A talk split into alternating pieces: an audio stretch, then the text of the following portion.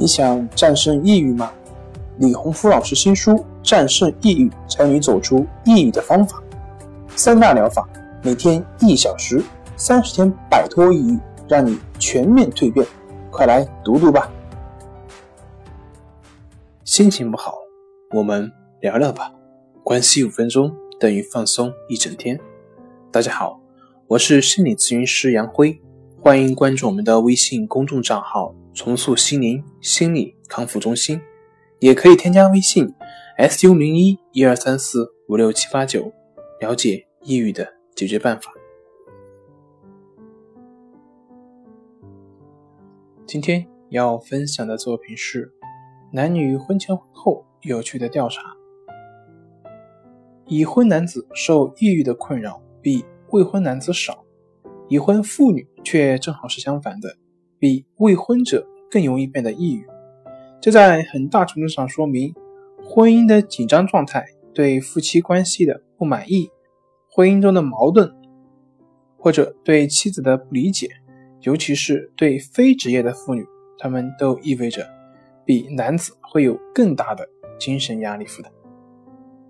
研究表明，即使是照顾幼童这一件事情上，也可以构成女性产生抑郁的重要因素。与一般的看法相反，如果孩子离开家门，妇女反倒会很少患有抑郁症。第三点，在一般情况下，就业会对妇女的心理平衡起到积极的作用。最新的研究表明，妇女一旦从事于非典型范畴的职业，情况就会发生变化。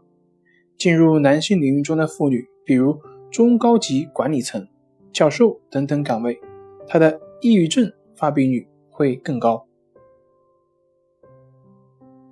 第四点，妇女甚至感觉自己是对伴侣间以及家庭中的气氛承担着主要的责任，而男子却不受危机和争吵的影响。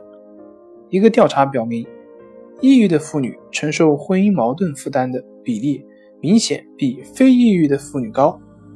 妇女承担关系工作，她们感觉不应仅负责丈夫和孩子的躯体舒适，而且也要负责他们的心理健康。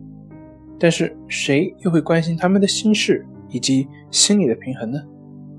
在很多的调查报告中都确认，一个不健全的社会网络，一个欠缺的亲情关系，都是抑郁的重要诱因。资料表明。